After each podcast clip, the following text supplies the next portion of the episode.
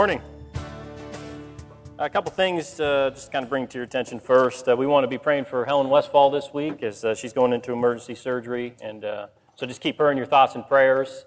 Uh, we also want to celebrate Megan Megan Gray and her new fiance Zach there. I, I, he didn't ask my permission, so I'm not. So congratulations to, uh, to the both of you. So we've been going through, through the book of Philippians. If you have your Bible, uh, you can turn to Philippians chapter 3. We're going to be in the second half of uh, Philippians chapter 3. And, and Philippians is an awesome book. we want to encourage you and challenge you. You know, don't, don't just come here and, and hear a message preached, you know, and sing, spend time hanging out. Go back, read through it, study it, learn it, see what Paul is telling us, see his, how he's telling us to live. Philippians is an awesome book about the joy kind of in the journey, about the progress in our faith. And, and that's why I love Philippians, because it's, it's a very applicable book. Uh, and you look at a guy like Paul and all that he's been through, yet, man, joy for the gospel, joy for the pursuit of Christ. And, and so it's a challenging book. I encourage you, you know, get in, read it, study it. Not, don't just come here and listen, but go back and study the Word get into it, read it through uh, time and time again. So we're in Philippians chapter 3, and I'm going to read uh, in verse 12 to the end of the chapter. Here's what it says Not that I have already obtained this or have already been made perfect, but I press on to take hold of that for which Christ Jesus took hold of me. Brothers, I do not consider myself yet to have taken hold of it. But one thing I do, forgetting what is behind and straining toward what is ahead, I press on toward the goal to win the prize for which God has called me heavenward in Christ Jesus. All of us who are mature should take view of such things, and if at some point you think differently, that too God will make clear to you. Only let us live up to what we have already attained. Join with others in following my example, brothers, and take, take note of those who live according to the pattern we gave you. For as I have often told you before, and now say again, even with tears, many live as enemies of the cross of Christ. Their destiny is destruction, their God is their stomach, and their glory is in their shame. Their mind is on earthly things. But our citizenship is in heaven, and we eagerly await a Savior from there, the Lord Jesus Christ, who by the power that enables him to bring everything under his control will transform our lowly bodies so that they will be, be like his glorious body. Let's pray. God, we thank you for your word. God, we want to be challenged, not only this morning, but in our lives to go back, to study, to learn what it is, to have a mindset of longing for you, to realize our home is not here, to realize that we have a citizenship in heaven. God, we want to pursue you. We want to pursue your son, and we want you to teach us how to do it. Teach us what it looks like. We pray this in the name of Jesus. Amen. Uh, we've been talking even this morning about the gospel, right? We, we see the video and want and we want our kids to know and understand the gospel, to live the gospel out. Nick challenged us that that's not something just for Awana, that's something for all of us. As a church, we want to be people that the gospel's real in our life, that it's lived out in our life, that we're sharing the gospel with other people.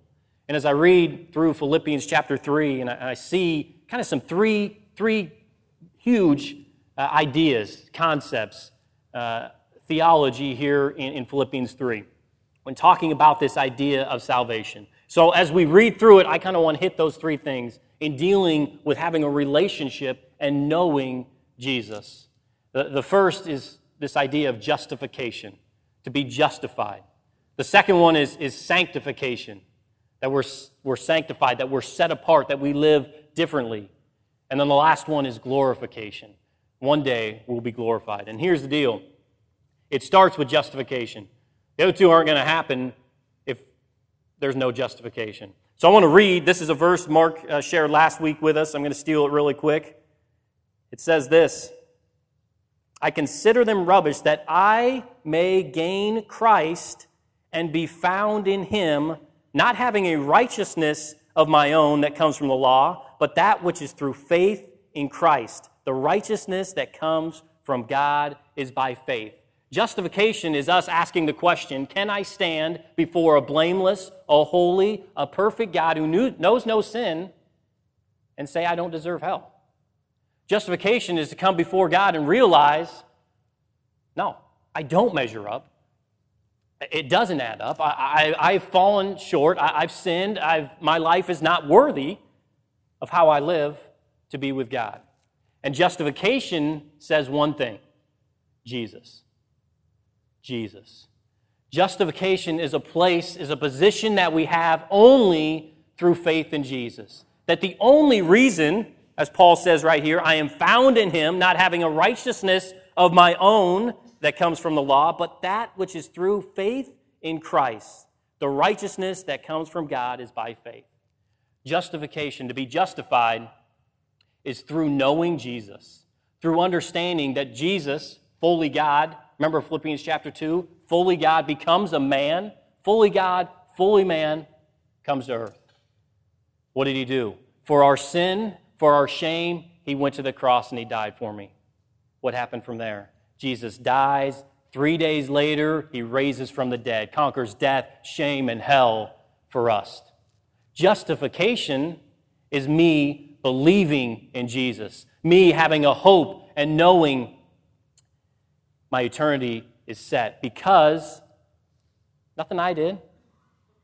It's effortless. There's nothing I have to do.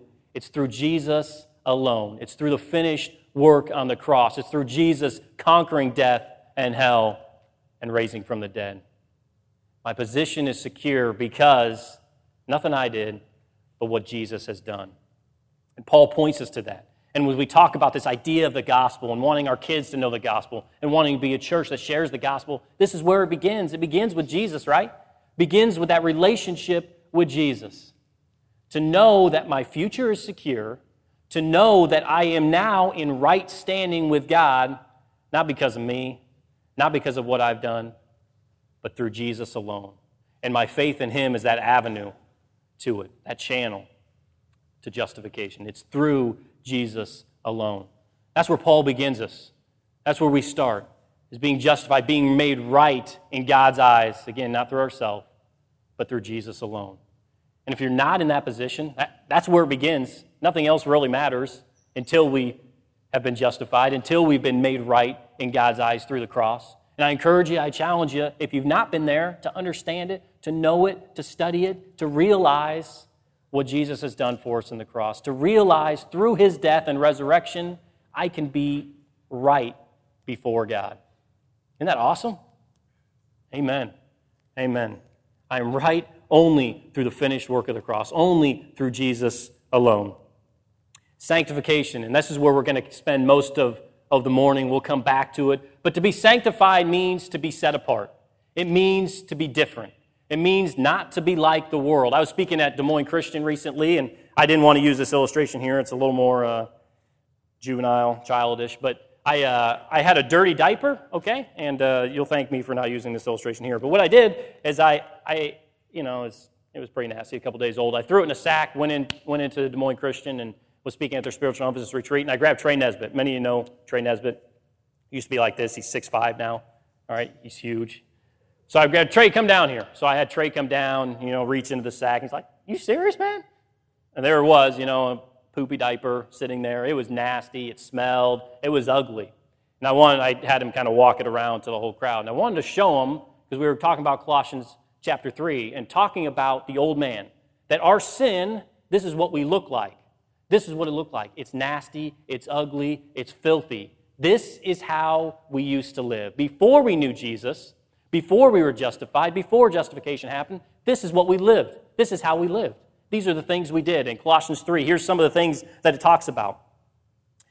Uh, Colossians 3, 4 through 9, it says sexual immorality, impurity, lust, evil desires, greed, idolatry, anger, rage, malice, slander, and filthy language. This is how we used to live.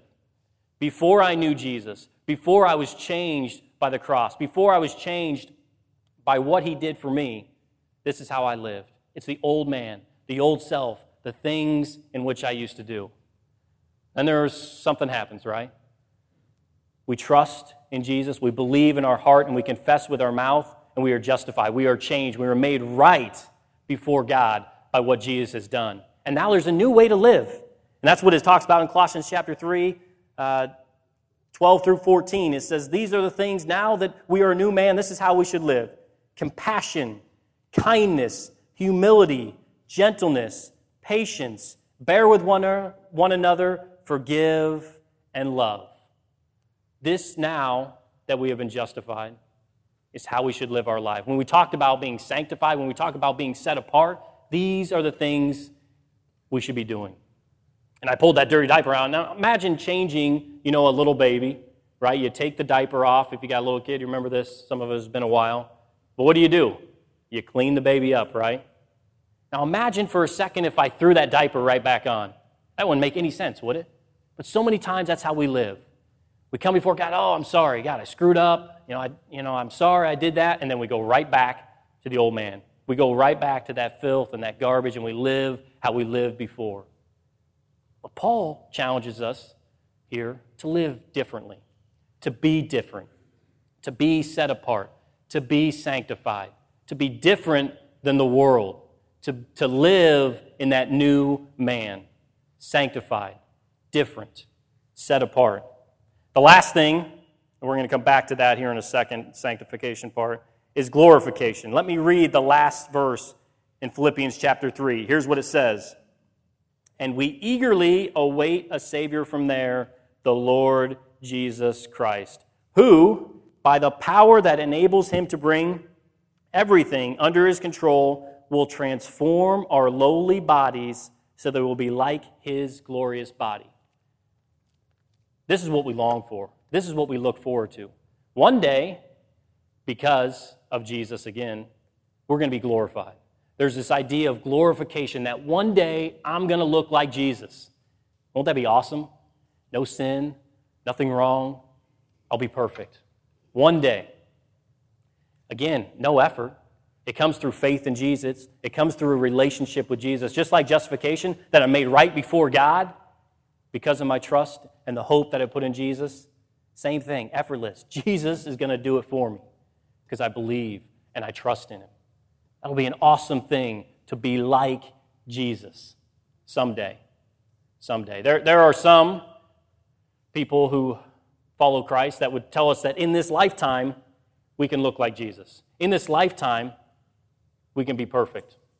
We can be as Jesus did. But here, here's my issue with that. And we'll get back in here, jump into to, to verse 12 if you got if you got your Bibles in front of you or open. Verse 12. This is Paul talking. Now, I want you to get an idea of who Paul is, right? We, many of us know who Paul is. Paul's been a Christian for probably almost 40 years right now. Paul is a guy who's written a lot of the New Testament. If there is a guy who could say he was like Christ or had reached that, wouldn't, wouldn't it be Paul? Doesn't it make sense that it, Paul would be the guy? But what does he say? Verse 12 Not that I've already obtained all this or have been made perfect, but I press on to take hold of that which Christ Jesus took hold of me. I do not consider myself yet to take in hold of it. Here's a guy who says, No, not yet. Paul longs for that. Paul wants to be with Jesus. Paul wants to be like Jesus. Paul wants to follow Jesus with all his heart, mind, soul, and strength. But he recognizes no, someday, glorification, when I'm glorified, I will be like Jesus. And what a day that will be when I'm perfect, when I'm as God had originally created me to be. It'll be perfect. But not yet. Not yet. If there's anybody who could have attained it, it seems like it would have been Paul, but Paul didn't. Instead, he says, No, I have not reached it. I have not obtained it. I'm not there yet. I do not consider myself to have taken hold of it. But one thing I do, forgetting what is behind and straining towards what is ahead, I press on toward the goal to win the prize for which God has called me heavenward in Christ Jesus. What's Paul telling us? Is Paul telling us to completely forget our past? That wouldn't make sense because a few verses later, he just gave us his past. He was just talking about it. Part of being set apart and being different is not living, remember, like that old man, not living how we used to live, not doing the things that we used to do before we knew Jesus, before we had a relationship with Jesus. Remember, we're supposed to be different now. Now that I know Jesus, now that I know who he is and what he's done for me, I'm to live differently. My life's to look different. But it doesn't mean we just completely throw the past out. It doesn't mean we never talk about the past. Here's the reality a guy like Paul knows his past. Now, he doesn't want to live his past, he doesn't want to go back to his past. But when we are able to actually talk about our past, is when we know we've dealt with our past. I think of, you know, my best friend here, Tim. And Tim is a guy who has openly talked about, you know, just, just some things in his past. And God has now taken that and used that for his kingdom. Reminds me of Paul, and I don't want to always say that about Tim, yeah, you're welcome. But Paul, with his past, uses his past now for the kingdom of God. He doesn't dwell on the past, he doesn't let the past control him, but he uses the past for the furtherment of the gospel, for the pursuit of the kingdom. I see with Tim, I see with others, people who can say, you know what, this is my past. You know, it's ugly, it's disgusting, it's whatever. But now, God has changed me. God is going to use it. God is going to further his kingdom because of it. We live with a bunch of people. There's nobody perfect here, right? I tell my wife that all the time. I'm not perfect. Give me a break. You can look at your spouse and say the same thing, okay? We live, we are imperfect people. We are going to make mistakes. We are going to sin. We are going to fall short. That's what's awesome about the church. And that's why the church is supposed to be what it is a community, a group of people who can encourage, who can challenge, who can say, Kyle, you know, quit being an idiot. Quit doing that. That's not how you're supposed to live. Maybe because they've been there, maybe because they recognize it. But that's why we are the church. That's why we encourage you to get into small groups. That's why we encourage you to get together with, with, with even smaller groups to challenge each other to get into the Word, to challenge each other with sin in our life, to challenge each other to share the gospel of Jesus. Because we're a church and we want to not forget the past, but leave it behind and press forward for the furtherment of the gospel. Don't let the past control you. It's easy, you know, whether I've wronged people in my past or was some, somebody's wronged me, it's the same. We can let that past control our life, can't we? Oh, you know, my parents, they were awful. I mean, I'm screwed up because of them. Oh, we can take, uh, that's, I'm not saying that for myself. I mean, I would never say such words. But, you know, we, I mean, we can blame circumstances and let it control us, can't we? But Paul is challenging us, you know what? Take the past. You've been changed. You've been made new. You are a new creation, a new man. Take that. Now, for the furtherment of the gospel, use it. May God use our experiences. May God use our faults. May God use the cracks in our life to do an amazing work, not only in our life, but in the lives of people around us. Forget the past and press forward. Look forward to the goal. Verse 15, Paul says this All of us who are mature should take such a view of things. And if one, and on some point you think differently, that too God will make clear to you. Only let us live up to what we have already obtained. To be mature, what does it mean to be mature? Well, it seems maturity would be that kind of that perfection, you know, kind of that I got it all together. But Paul gives us a great picture of what maturity is, right? I don't have it all together. I don't have it all figured out. So the problem is there's so many people in life they think they got it all figured out, don't they? They think they know all the answers. They've got it all. But that's why I love Paul because his very words right before here is, I've not obtained it. I don't have it all figured out. What, an, what a refreshing thing that here's a guy says, hey, here's my past. I screwed up, but I'm, I'm going after Jesus. I'm running hard after Jesus.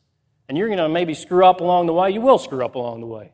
But man, that we continue to run after and to pursue Jesus with our heart, all our heart, mind, soul, and strength, to love the Lord, my God, with all that, to pursue it. And that's why I love this picture of what Paul is because he's someone who has been broken, beaten, and yet here he is. How, despite it all, I'm going to pursue Jesus. I've made mistakes, I've screwed up, but I'm going on. I'm pushing forward. I'm running for that goal. I'm running for that prize. That's maturity. And those are the kind of people that we can follow, aren't they? Broken, hurt, yet passionate for Jesus. And that's what, that's what God wants from us. Not to, not to think that we've attained it, not to think that we have all the answers, but to be teachable, to be approachable. What a refreshing thing. And man, to, to have, I know, some, some awesome times in my life is when people have come up to me, Kyle, you know what? You need to do this. You need to do that. How do I respond to that? Am I teachable? Am I approachable? Or I say, you know what? You don't have a clue. Get lost. Maturity is realizing there are cracks in my life. And what, what, to have a family, to have people around me that can challenge me to pursue Jesus, that can challenge me with sin in my life, that can challenge me with where I'm failing in my life, man, that's an awesome thing. That's what the church is to be. That's why we do small groups. That's why we, we get together, because we want to encourage each other to follow Jesus through all our imperfections, all our struggles. and that we're here for each other. We pick each other up. Sometimes, you know, we just got to kick each other in the butt and, and keep going and move forward. That's what we got to have sometimes. That's maturity. That's what it is. Continues on, only let us live up to what we have already attained. This is a great reminder. This is what justification, that we've already attained it. Then I am not pursuing Jesus to attain it, but because I have Jesus, that's why I'm doing it. Paul's saying, because I know Jesus, that's why I'm running the race. That's why I'm following him. That's why I'm going hard after it. See, this idea of being sanctified, this idea of being set apart, is different than the other two. It's different than justification or glorification because those have nothing to do with us. That's all to do with Jesus. It's all because of what he's done for us. But to be sanctified and to be set apart, and that requires effort. We've talked about it before. Living the Christian life is not easy. Read through the Gospels. It was not easy. These guys struggled. It was hard. It was difficult. It was rewarding, but it's not easy. To be sanctified and to be set apart and to be different, and it, it actually takes some effort. Now, we've got some help, don't we? I mean, the Holy Spirit, God has given us the Holy Spirit. We have a relationship with Jesus. But to be sanctified and set apart, man, it, it, it takes effort. Now, this effort, again, what Paul is telling us, no, I'm not doing this so I can have that relationship with Jesus. I'm doing it because I already have it, because I already know Jesus, because of what he has already done for me. That is why I'm running hard after him. That's why I'm pursuing him. Continues on, verse 17. It says, Join with others in following my example, brothers, and take note of those who live according to the pattern we gave you. Here's Paul. And what's Paul telling us? Paul is telling us, hey, follow my example. Are we following the example of a guy who's perfect? No. We've talked about it. Here is a guy who's mature. Here is a guy who has made mistakes, still is not perfect. He's already just told us that. He's not already obtained it but he's pursuing it.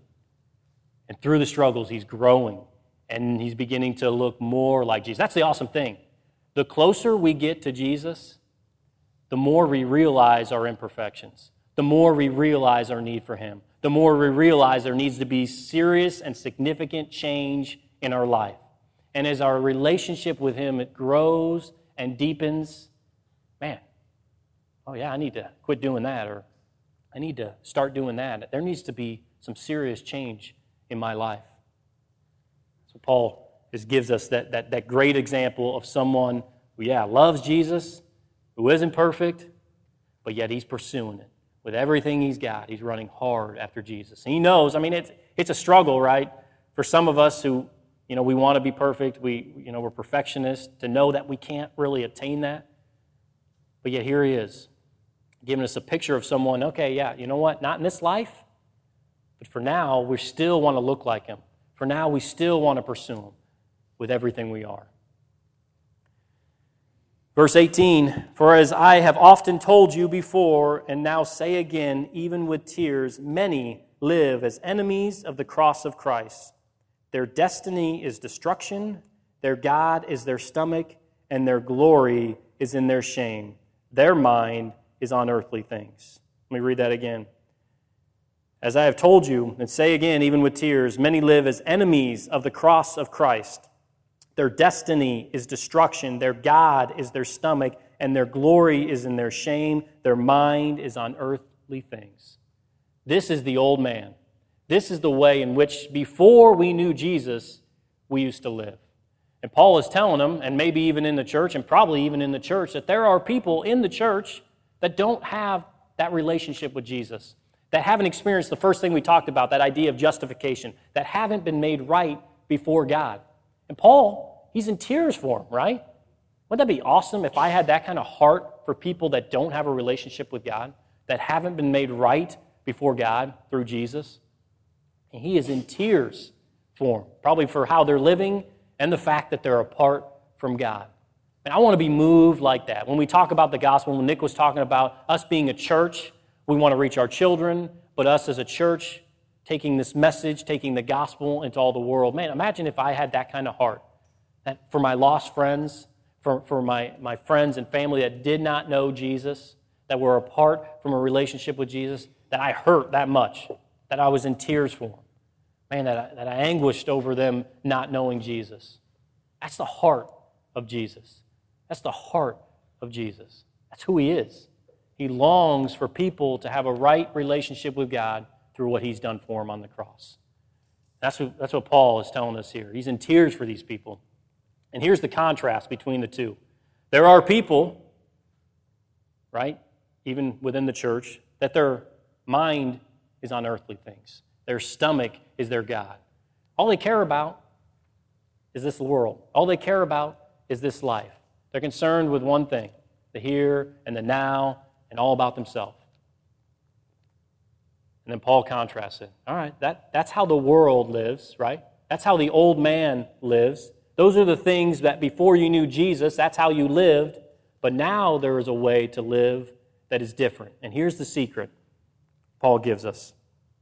But our citizenship is in heaven, and we eagerly await a Savior from there. Our citizenship is in heaven. What's Paul telling us? What's he challenging us with? This place, this world, is not our home. This is not where we belong. And your life is going to be different, is going to be changed dramatically if I realize that. If I realize my citizenship is in heaven. If I realize the place I belong is heaven. If I have the heart like Paul does, who gives us a great example, and I eagerly await a Savior from there, how awesome would that be? How different would my life be lived if I eagerly awaited Jesus? If I couldn't wait for him to return? If I couldn't wait to, to, to be with him? And my life would look so different. The things that are important, the things that, that I hold dear, wouldn't matter. They wouldn't matter because I would eagerly await Jesus. And Paul's challenge to us is don't, don't set your mind on earthly things. There are people who their stomach is their God who are all about the here and the now, who have set their mind on earthly things. That's not us. That's not us. People who have been justified, who have been changed, who, who know and have a relationship with Jesus are to live differently. Our citizenship is in heaven, and we eagerly await Jesus. And if we did that, if we eagerly awaited him, and you talk about living a sanctified life. You talk about living differently. You talk about living separate as the world does. Man, I think we would, wouldn't we? If that was my longing to be with Jesus, if my longing was to be like and to be with Jesus, I would live different. You would live different. Man, that we would have the heart of Paul, that we would follow his example. Not a, he's not perfect, doesn't claim to be, but he takes his past and he uses it for the kingdom. And here is a man who says, My citizenship is in heaven. I eagerly await Jesus. Someday, remember the, how the chapter ends? It ends like this Lord Jesus Christ, who, by the power that enables him to bring everything under his control, will transform our lowly bodies so that they will be like his glorious body. What a promise. One day, I'm going to be like Jesus. One day, I'm going to be perfect. I long for that. We should long for that. To one day be with Him, to one day be like Him. Until then, here we are, right? Going through it together, trying to live sanctified lives together, pursuing Jesus together. And we need each other. I think the Bible is clear that we need the church. We need others to come alongside and challenge us in that. Until we look like Jesus, we come together to sing and worship Him to remember him in the bread and the juice, to remember what he's done for us on the cross, and to eagerly await his return. The band's going to come back up here, and we're going to continue to worship, and we're going to continue to remember Jesus. But man, be challenged, be encouraged to live different, to remember that our citizenship, not here, it's not the here and the now, but we eagerly await to be with Jesus, man, to be with him. Until then, man, let's remember what he's done. Let's remember that we are justified not by our own works, but by the finished work of the cross. Let me pray. God, we thank you. God, we thank you for the church. We thank you that you've given the church so that we can do this together, that I can pursue you and your kingdom with others helping me. I can't do it alone. And God, you've given us a family and friends here to help us do it. God, may we be people who challenge each other and encourage each other and, and occasionally have to call each other out in this pursuit of Jesus. God, we thank you that uh, one day we're going to look like Jesus. One day we're going to be perfect. God, until then, help us to eagerly await Jesus. Help us to realize this is not our home. Help us to long to be with you and to be like you. And until then, we want to remember and we want to worship your Son. And so we, we think of the bread and the juice and we pray for that now. We thank you for Jesus and his body that was broken and his blood that was shed for me. We thank you for the finished work on the cross that I amazingly, in all spite of all my sin and flaws and failures, I can be right before a holy and perfect God. What an incredible thing. And it's all because of Jesus. So we thank you for our Savior, Jesus, and we eagerly await his return. It's in his name we pray. Amen.